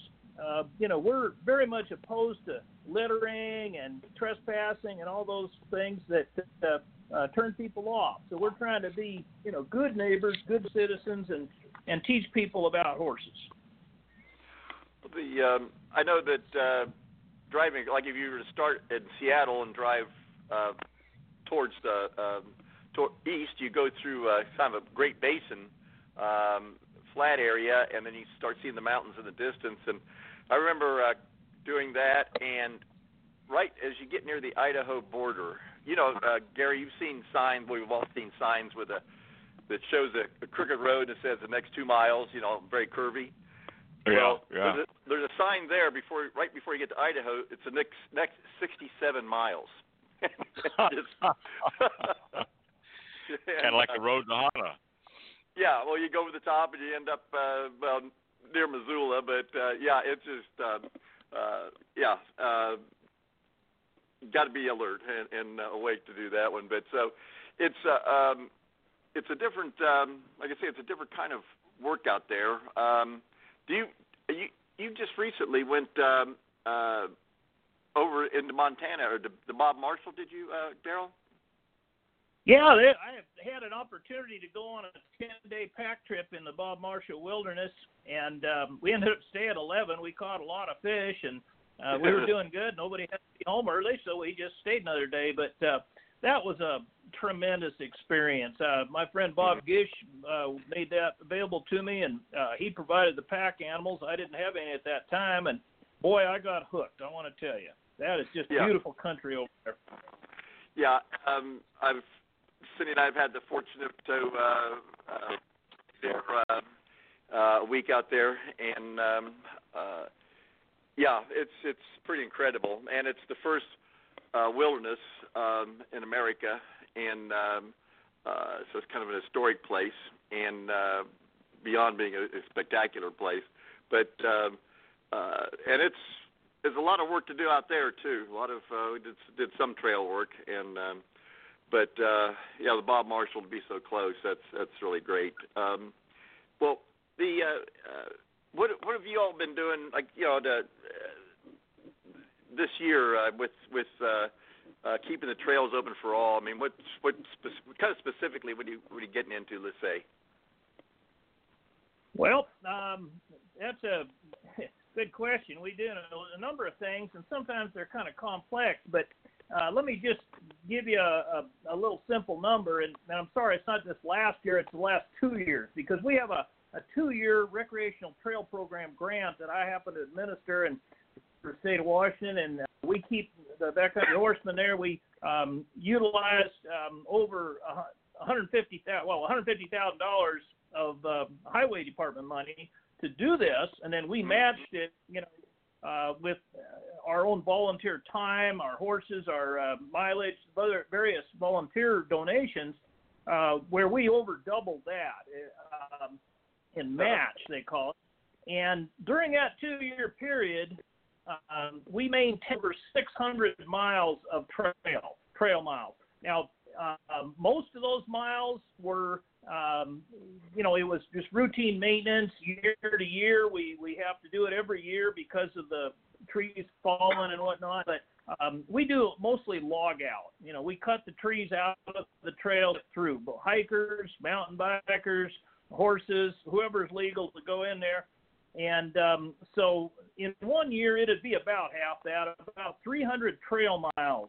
Um, now, some of these are in wilderness where you're not allowed to use chainsaws, so we're using crosscuts, um, misery whips, as they call them sometimes. And uh, of course, it it goes slower, but uh, we have some of the most dedicated volunteers in the world doing this. uh, we we use our pack animals, of course, to haul those tools in, so we can go in farther, stay longer, and get more done. And um, I'm always telling our partner organizations that do trail work, most of them hike in, and I say, hey, why don't you talk to us and we'll schedule to, to pack your tools and heavy Yeah. stuff in for you. Because when you get there to start working on a trail, I want you full of energy, not tired from having to walk, hike up Worn there. Okay. Yeah. yeah. Yeah, we've done that. Uh, it was it was mountain bikers packing in their chainsaws and uh, and what have you. Uh, uh, have a pretty good relationship here in the south uh, with with the mountain bikers. I can't say that for all places. Uh, California have kind of a lot of friction. How is it with the mountain bikers and, and the horsemen in in your area? Well, um, I think we have a real good partnership with them. Uh, the Evergreen Ah. Mountain Bike Association is in uh, based out of Seattle, is well organized. Um, they're interested in clearing trails just like we are. Um, they're respectful of wilderness rules where they're not permitted to use those. But uh, gosh, we've partnered up with them. Um, we're trying to work together as much as we can, and and it underscores a point that one of my colleagues, a guy by the name of Jeff Chapman, he's a county assessor, so I have to mention his name. He might get, have to go up for election one of these days. But uh, Jeff, Jeff has pointed out for years that we will always, as recreationalists, get more support, more funding, everything if we go together than if we divide. And he is so right about that. Oh, good. Yeah. Well, Jeff Chapman, of course. Yes, Jeff. Yes. uh, well, we talked with you, Darrell. Last year we had you on the show. Uh, I don't know if you remember or not, but we were, we were privileged to have you be with us last year. And um, I know one of the things that Jim promised to ask you about then, when you came back this year, was to find out what was it like being chairman of Backcountry Horsemen of America this year, and what has Backcountry Horsemen as a national organization accomplished? Ah, well, uh, the first one's a real uh, zinger of a question, Gary. um, it, it, it occupies a lot more of my time than I really even expected. I knew it would take a lot of time. I guess I didn't realize it, just how much. Um, there's always something going on, um, some uh, thing either administrative or an advocacy issue or something. And um, fortunately, I had a, a over 30 year career with the state of Washington. And as a manager, I, I was able to get some training on how to manage things and and plan. And so we've been using some of those things. Um, I've got a, a great group of officers. Um, uh, Sherry Copeland from Missouri, she's the vice chair. Um, sharp as heck, uh, an accountant by training, and boy, that's helpful. I want to tell you. Uh, Mark Himmels, contractor from Montana, he's our treasurer and uh, just Mhm. a fine mind. Oh, Um, yes. Freddie Dunn, of course, my predecessor from uh, Utah, uh, she's you know kind of helping uh, me figure out how things really go sometimes. So as a team, uh, plus the whole executive committee, you remember that, Jim? Uh, we've been Yes. working pretty hard together. But um, you ask about what we accomplished. Well, uh, we put out a, a kind of a end of the year letter, an, an email actually, because it's cheap this year, and um, Huh. I just like to tick off a few things from there. Um, it's available out there on our bcha.org website if anybody cares. But uh, we sent this to all of our members that we have email addresses for. Um, we raised, as volunteers, these people not only put in sweat equity, they helped us raise more than $50,000 since last April. Um, they've been working on advocacy partners, corporate partners, everybody, and um, and doing these things. Now, getting right down to so, what did we do about keeping pack and saddle stock trails open and, and for everybody? Well, um, one of them we had to kind of take the Forest Service on down at the Tahoe National Forest in in California. Uh, they wanted to break their own rules and allow electric bike use on over 130 Oh, miles yeah. of motorized trails. And uh, we said, wait a minute, a motor is a motor, whether it's electric or gasoline or diesel or what. So we, we called them on that, and, and we're in the process of settling that uh, lawsuit and getting past that uh, unpleasantness, you know. Uh, we want to uh, be friends with the Forest Service and support them and help them. And I think this was just a, a little local error somebody made that we're trying to fix up. We um, we also work very hard to uh, advocate with Congress to permanently reauthorize the Land and Water Conservation Fund. Um, that fund uh, supports local parks, trails, and uh, acquires land for the federal government. And, and for one thing, that, that some of those lands filled in gaps in both the Pacific Crest Trail and the Continental Divide, national scenic trails. So these are real important things to people. That these are showcase trails yes. that, that serve our nation on both ends of it. And um, when they have to get a little money to, to buy some lands to fill in the gaps, why that's one way. Um, we had our uh, our director Randy Rasmussen. You remember him, Jim? Oh um, yeah. He director, director of public lands and recreation. He's been working with all of our partners, hiking, bicycling, motorcycling, all other organizations. Like I said, we all want to work together for recreational use. And um, you know, we we uh, wanted to you know lobby Congress a little bit, try to get them to make sure they fund the Forest Service adequately. Um, and and actually, we were successful in talking them into increasing uh, about a million dollars to their trails budget. Um, that Oh, was that's real great. important because they have Mhm. a huge maintenance backlog on trails in the national forest. That's also true in the national parks, but because they are in two different agencies, departments, you know, agriculture, the Forest Service, but Interior has Park Service. Why uh, they see, keep thinking about funding for the Interior Department, but then they don't add the Forest Service. So we've been also working on them to uh, make a little amendment in their funding bills to include the Forest Service backlog of trail maintenance in that. And uh, that's real important because I think probably more of our members are riding on national forests than they are on national parks or, or any other ownership. Um, right. internally, um, we uh, we put together for the first time in our 40-year history, um, our education committee put together a, uh, a curriculum of information and teaching resources. We got a bunch of stuff up on the website. We got these webinars. Um, I know as horsemen, it's hard for us sometimes to catch up to this uh, 21st century and all, but uh, we're we're we're pedaling as fast as we can and trying to get there.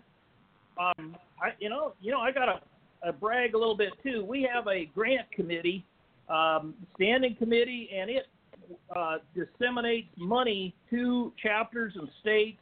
Mhm. Um, this in April, we awarded more than seven thousand dollars to 13 states and chapters across the country, both east and west of the Mississippi, uh, to carry out our mission. And a lot of that had to do with trail clearing. So uh, that was doing. Some of them were education too, which is just Right. as important. People in this day and age don't always know about horses, and uh, we we have to teach them a certain amount so they understand the differences between horses and and other uh, wildlife. So, uh, and then finally, you know, we we worry a great deal about the next generations to come. We want our grandkids, great grandkids, et cetera, to have the experience of riding trails. And we think they're going to have to ride on public lands to be able to do that. There's just not that much private land available to ride on anymore. So Right. we established a legacy fund, and we have to date collected more than $85,000 in this fund, and we aren't going to spend it until it reaches a half a million dollars. We're going to invest it. We're going to uh, let it build up, and then we're just going to live on. I say live on. We're going to utilize the gains uh, on that fund so that we're always keeping the, the base capital and trying to make sure that, that we have this established fund that's going to help work on keeping trails open for a very, very long time. So, Well, you know, yeah, you know, Darrell, uh, I'm on the Legacy Fund committee, and we're having our conference call tomorrow at 10 a.m. Eastern. so, uh, um, that uh, yeah, it's it's it's it's uh, it's gone really nicely, um, and the, a good lot of lot of support from our membership, and we need to work on getting uh, some money from outside the membership, you know, and uh, we'll be working on that. And, but you made a, a, a comment earlier how much uh, the workload is of being chairman, and and um, and you gave a good example of all the stuff going on. But I remember what struck me uh, as being chairman was that um, let's say if you're if you're in a business environment, you say Johnny, go file that file, and Johnny goes and files the file. But with a nonprofit, you, you got to have a committee. It seems to decide whether we should file the file in the first place and whether Johnny's the right one to file it. and, and a lot of discussion and you know going on and on, but it's just kind of funny how in business you say, "Oh, go, just do it." And here it's got to you know get everybody agreeing to it, and and uh, nobody's vindictive. It's just uh, kind of the funny way it works, and uh, so it does take longer. And uh, I know you've been through those meetings uh, for sure. um, you know, Jim, that's a good point, but but let's add another dimension to it. Not only are these volunteers that that can just tell me heck with it, I don't agree, I'm not going to do it. But remember, these are horsemen. You get five horsemen on a committee, you can get six or sixteen opinions real easy. Oh, that, oh, for sure. yes, yeah. And and with horsemen, it's my way is the way I do it is the best way to saddle. You you do it all wrong. And, and me, know? and probably the only way, right? yeah, right. Yeah. So yeah. Yep. Oh golly. Yeah, the horsemen. Geez, it's a tough crowd. Uh, all well-meaning, but a tough crowd. Geez, sometimes. But uh, I think well, I think that help, helps us get our job done and reach our goal. You know, there's a certain toughness or stick-to-itiveness that uh, that makes us successful. Jeez. Um, well, the um, I was well, and you mentioned Randy. Randy's going to be on next month's show, and uh, yeah, yeah. Tell us tell us about what he'll be telling us what's going on in the public lands and and his advocacy work and and that because that's always changing. And uh, but um, what uh, you know, uh, what are the you mentioned some of the challenges. Are any specific challenges kind of looming or uh, anything the Forest Service is planning to close sections of the trails or parts or any anything on the horizon that's looking pretty ominous uh, with public lands people? Well, um, yeah, we got a couple of them. Uh, one that's starting out here in the central Oregon in the Cascade Mountains. Um, there's a couple of wildernesses there, um, the, the Three Sisters and another one. It uh, yeah. they are they have gotten too popular. They're way, way too close to big population centers, Portland, mm-hmm. Eugene, and Willamette Valley. And so we got all the various kinds of use, all right? Um, you got mountain climbers, rock climbers, hikers, uh, you know, et cetera. And then you've got the, the stock users. Now, it's a beautiful place, and uh, it's one of the few areas around that whole area that um, you can actually go in there with your pack animal. You can ride, you can camp, you can ride some more, you can camp, and you can circle around back and come back after three days, and, and just a beautiful camp trip. Mm-hmm. But uh, now the Forest Service has admitted, um, with all this increased use, that's causing some problems. It's getting crowded in there. It doesn't act like a wilderness with all those people, but the the stock use hasn't increased. It's only about 1% of the total use. That's the same as what it's been for years. So they've instant, they're, they're working on a, a limited entry permit system. And um, they're going to charge a fee to, to get a, apply for a permit, get a permit, and then be able to go. And they're going to be limited. It's going to be kind of, um, I guess, a, a lottery. And we're just afraid that that's going to end up cutting stock use even more. Um, as you know, Jim, there are extra logistics that come with loading up your stock, your gear, and and driving and hauling that trailer full of stock down there to that trailhead. Um, only sometimes to find no room to park a trailer, uh, and oops, no no permits. Uh, gee, I guess I got to turn around and drive a couple hundred miles back home, mm-hmm. or yeah. some other place to ride. And uh, we're not real happy with the direction they're going. We're trying to talk them into something a little more reasonable um, and and work with them, but we haven't come to a solution yet. Um, now the the electric bikes are another issue. Um, we we are not opposed to electric bikes. First of all, there are a lot more non, I, mean, motorized uh, miles of trail where they are allowed definitely anyway. We're, we have no opposition to that whatsoever. Uh, mm-hmm. The non-motorized we're a little bit cautious about. Um, as you know, Jim and, and Gary, you probably do too. You're riding a a 1,200 pound horse down the trail, they're a prey animal. They're afraid of certain things that they're not familiar with, and all of a sudden, this silent machine with somebody on it that they don't even Yes. recognize the hidden comes sneaking up on them, or maybe worse, comes ro- roaring down the hill at them, and they might panic, and you might go sailing. Uh, what we call an unplanned dismount, um, and there are certain terms, um, and it's dangerous.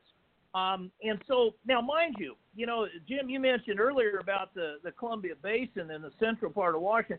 We we call that sagebrush riding. Okay. Now, you Okay. know what? You you could put electronic electric bikes in there all day as long as they keep the speed reasonably down. Some of them could go 30, 40 miles an hour now, you know. But if they'll keep the speed down a little bit, hey, fine. We see them coming. We can ride off. No big deal. It's not thick. It's it's easy to see and it's easy to get off the trail. Let them go by. But in the thicker areas, the places where the brush is thick, the timber is thick, you can't see. All of a sudden, here's that electric bike in the horse's face or the mule, and there's going to be trouble. It's a safety issue. So, what we are asking is that the Forest Service, the Park Service, everybody, don't just automatically say, "Oh, okay, I guess e-bikes are all right. It's not really a motor, like the secretary said." Um, but rather look at each trail and say, is it safe or isn't it safe? If it's safe, okay, fine. Mark the trail and indicate it, and we can work with that. Uh, but if it's if it's not safe, don't you think safety ought to be kind of an important priority there? Um, so that's what we're trying to do is just work on that. Um, but um, we have other challenges. Um, you know, we're horsemen, and and uh, communications is not one of our strengths, um, either internally or externally. Uh, so one of the things I'm working on a great deal is trying to improve our communications. We're trying to to make sure we have email addresses correctly. Uh, boy, you you probably can imagine how easy it is to just make one typo on an email address and oh, you ain't getting anything to that person. Right. Yeah. Uh, Right. Yeah. You're there's ignoring me. another yeah. there's another bigger issue that's outside, external to our organization, and Jim, you you already touched on it for me, um, and that is the thousands, if not millions, of horse owners and horse riders who really have not connected the backcountry horsemen with keeping trails open for them to use. Hmm we are an advocacy organization and so we really need to educate more of those people who have never heard of us or if they heard of us they may have misimpressions from what it was 40 years ago or something i don't know. And and explain to them that we are the only trail organization out there that is working directly for them as stock users that's that's our thing that's our mission and um, so we encourage those folks to join us um, you know, uh, we can use your numbers. We can, and we're trying to build our capacity to do that advocacy outreach. We're going to take a quick break. We're going to come back and talk more with uh, with Darrell and with Jim McGarvey today on Saddle Up America. We'll be right back after we listen to this from Mr. Ryan Fritz.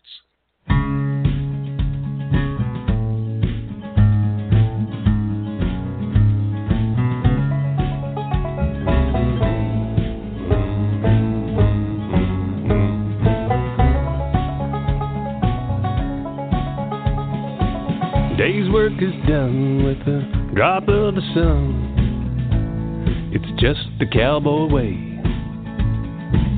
Saddles pulled and gates get thrown. And the cavy's on its way. And they graze in time with their herd in mind. But their eyes are on the gate. The lead mare gives a signal. Tonight they're gonna break. Run Runaway Remuda. Cowboys sleep tonight. Runaway Remuda. Beneath that crescent moonlight. For a while, the free wind will flow right through you while you run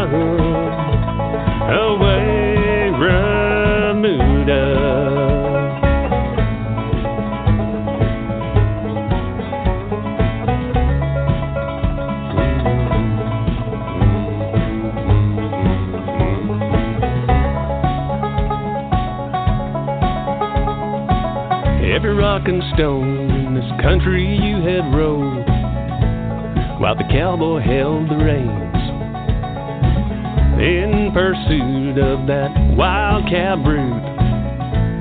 Lord knows you love to chase. Beneath that silken hide lies your God given right. And those who's are born to race. Runaway Remuda. Cowboy sleep tonight. Runaway Remuda. Beneath that crescent moonlight. For a while, the free wind will flow right through you. But you run away,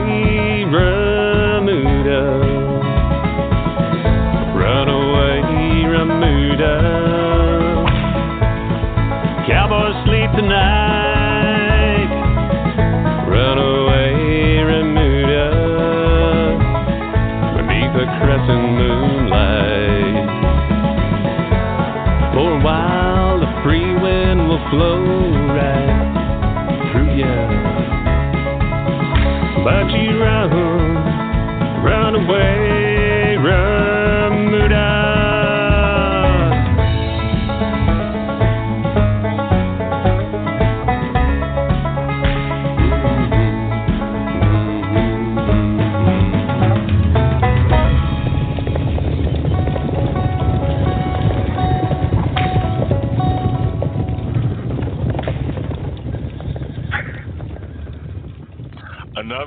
Good cowboy friends from Canada, Mr. Ryan Fritz, with his great song Runaway Remuda.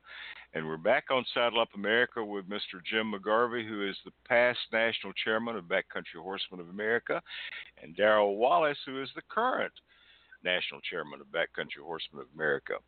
And we're talking a little bit about the partnership that maybe we should have with uh, other trail users out there. So how is that how is that going, Darrell? Is that working pretty well now?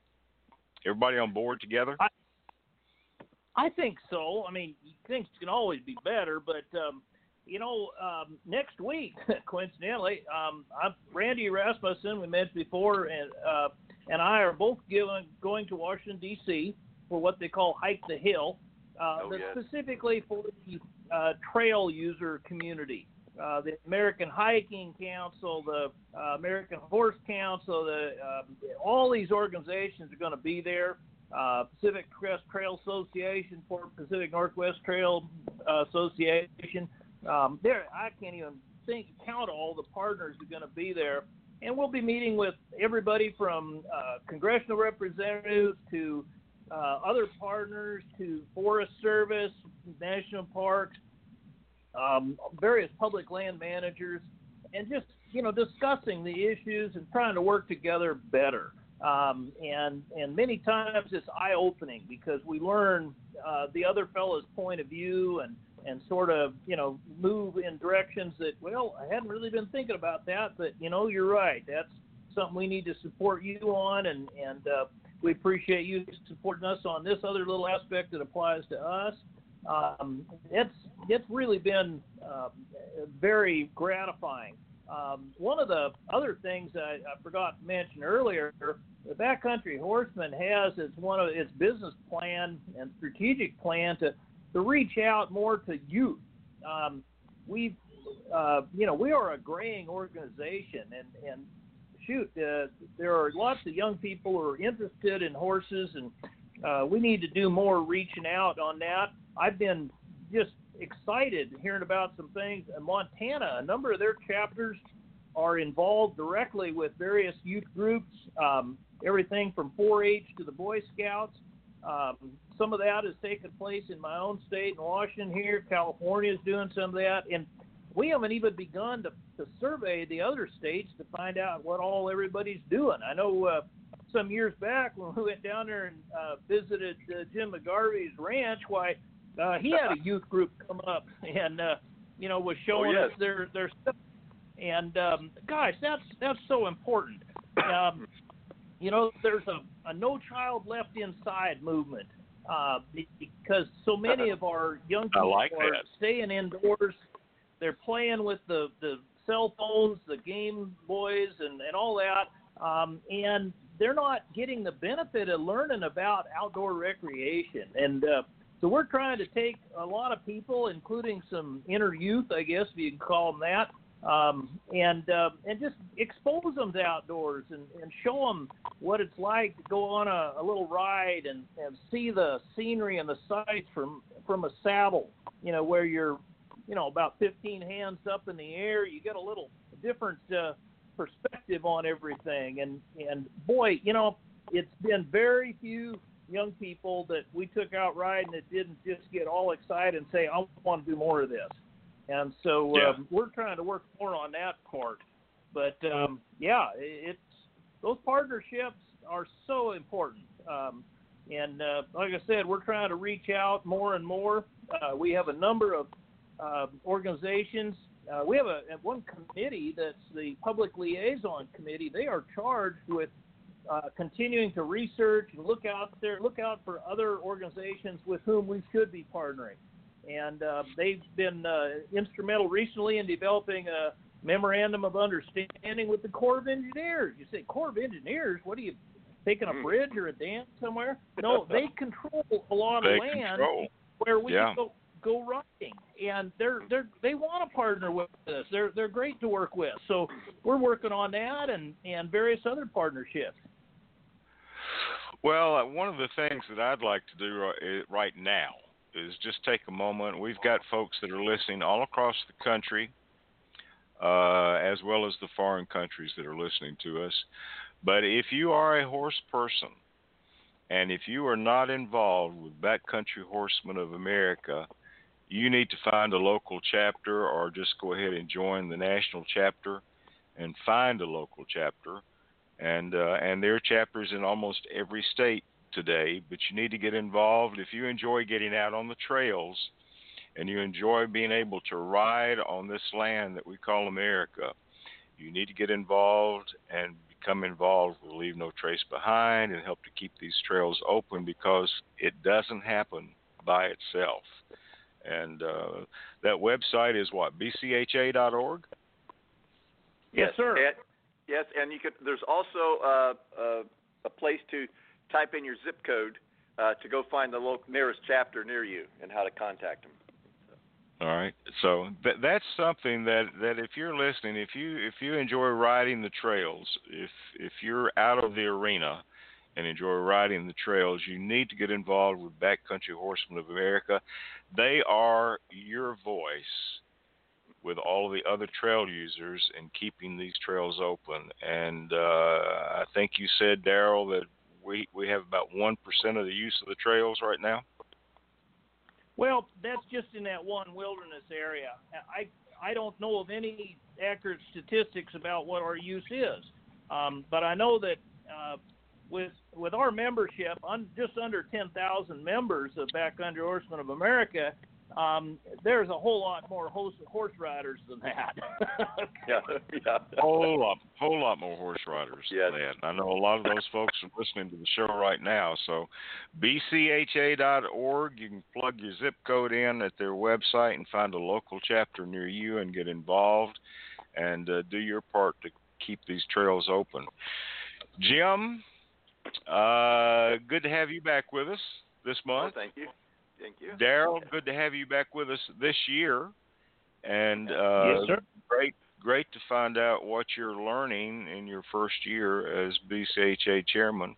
So there's a whole lot to it, a lot of time, but we appreciate your efforts in doing that. So anyway, you guys have Thank been absolutely great today. We appreciate you being on the show. And uh, for the folks that are listening out there, bcha.org is the website. You can find out different programs that are going on and, and activities and locations in your state where you can become involved. But uh, right now, we want to thank you for listening to the show. And uh, tune in next Thursday for the Campfire Cafe beginning at noon, followed by Saddle Up America immediately after. And we'll have more great guests and more great horse conversation on the Campfire Cafe and Saddle Up America on Equestrian Legacy Radio Network. We're going to close out the show today with a great song from Miss Kristyn Harris. It's one from her new CD called Wildfire, and we'll see you on the radio next week at equestrianlegacy.net.